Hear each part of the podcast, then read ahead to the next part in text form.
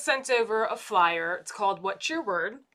Um, so, because words are very powerful, they can inspire us to do great things. They can um, remind us of the importance or simply remind us to breathe and live in the moment, especially with all the distractions in the world today.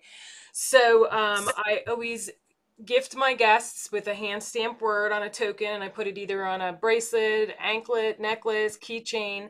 Um, so, with that being said, if each of you guys, if you can tell me what your word is and why you chose it. Well, my word is serving or service.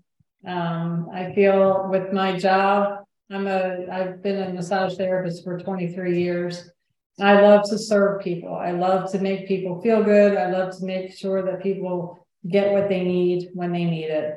So service is mine. Service. Mm-hmm. Um, so mine is inspired. Um, and I'll go back to, uh, you know, I, I honestly believe that I've been put in this chair to inspire people. And when the good Lord is done, when I've met the last person that I'm supposed to meet, I always felt that I would just get up and walk out of chair.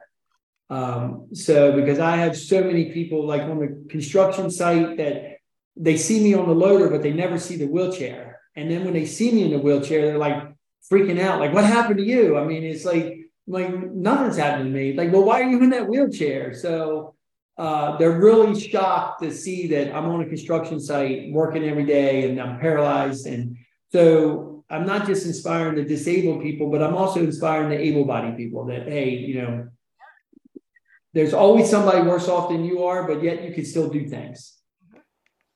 So. So I dropped the ball and hadn't had a chance to look at this document. before and sent it to my parents and haven't looked at it myself. um, We're prepared. You're not. Yeah. This is a farce because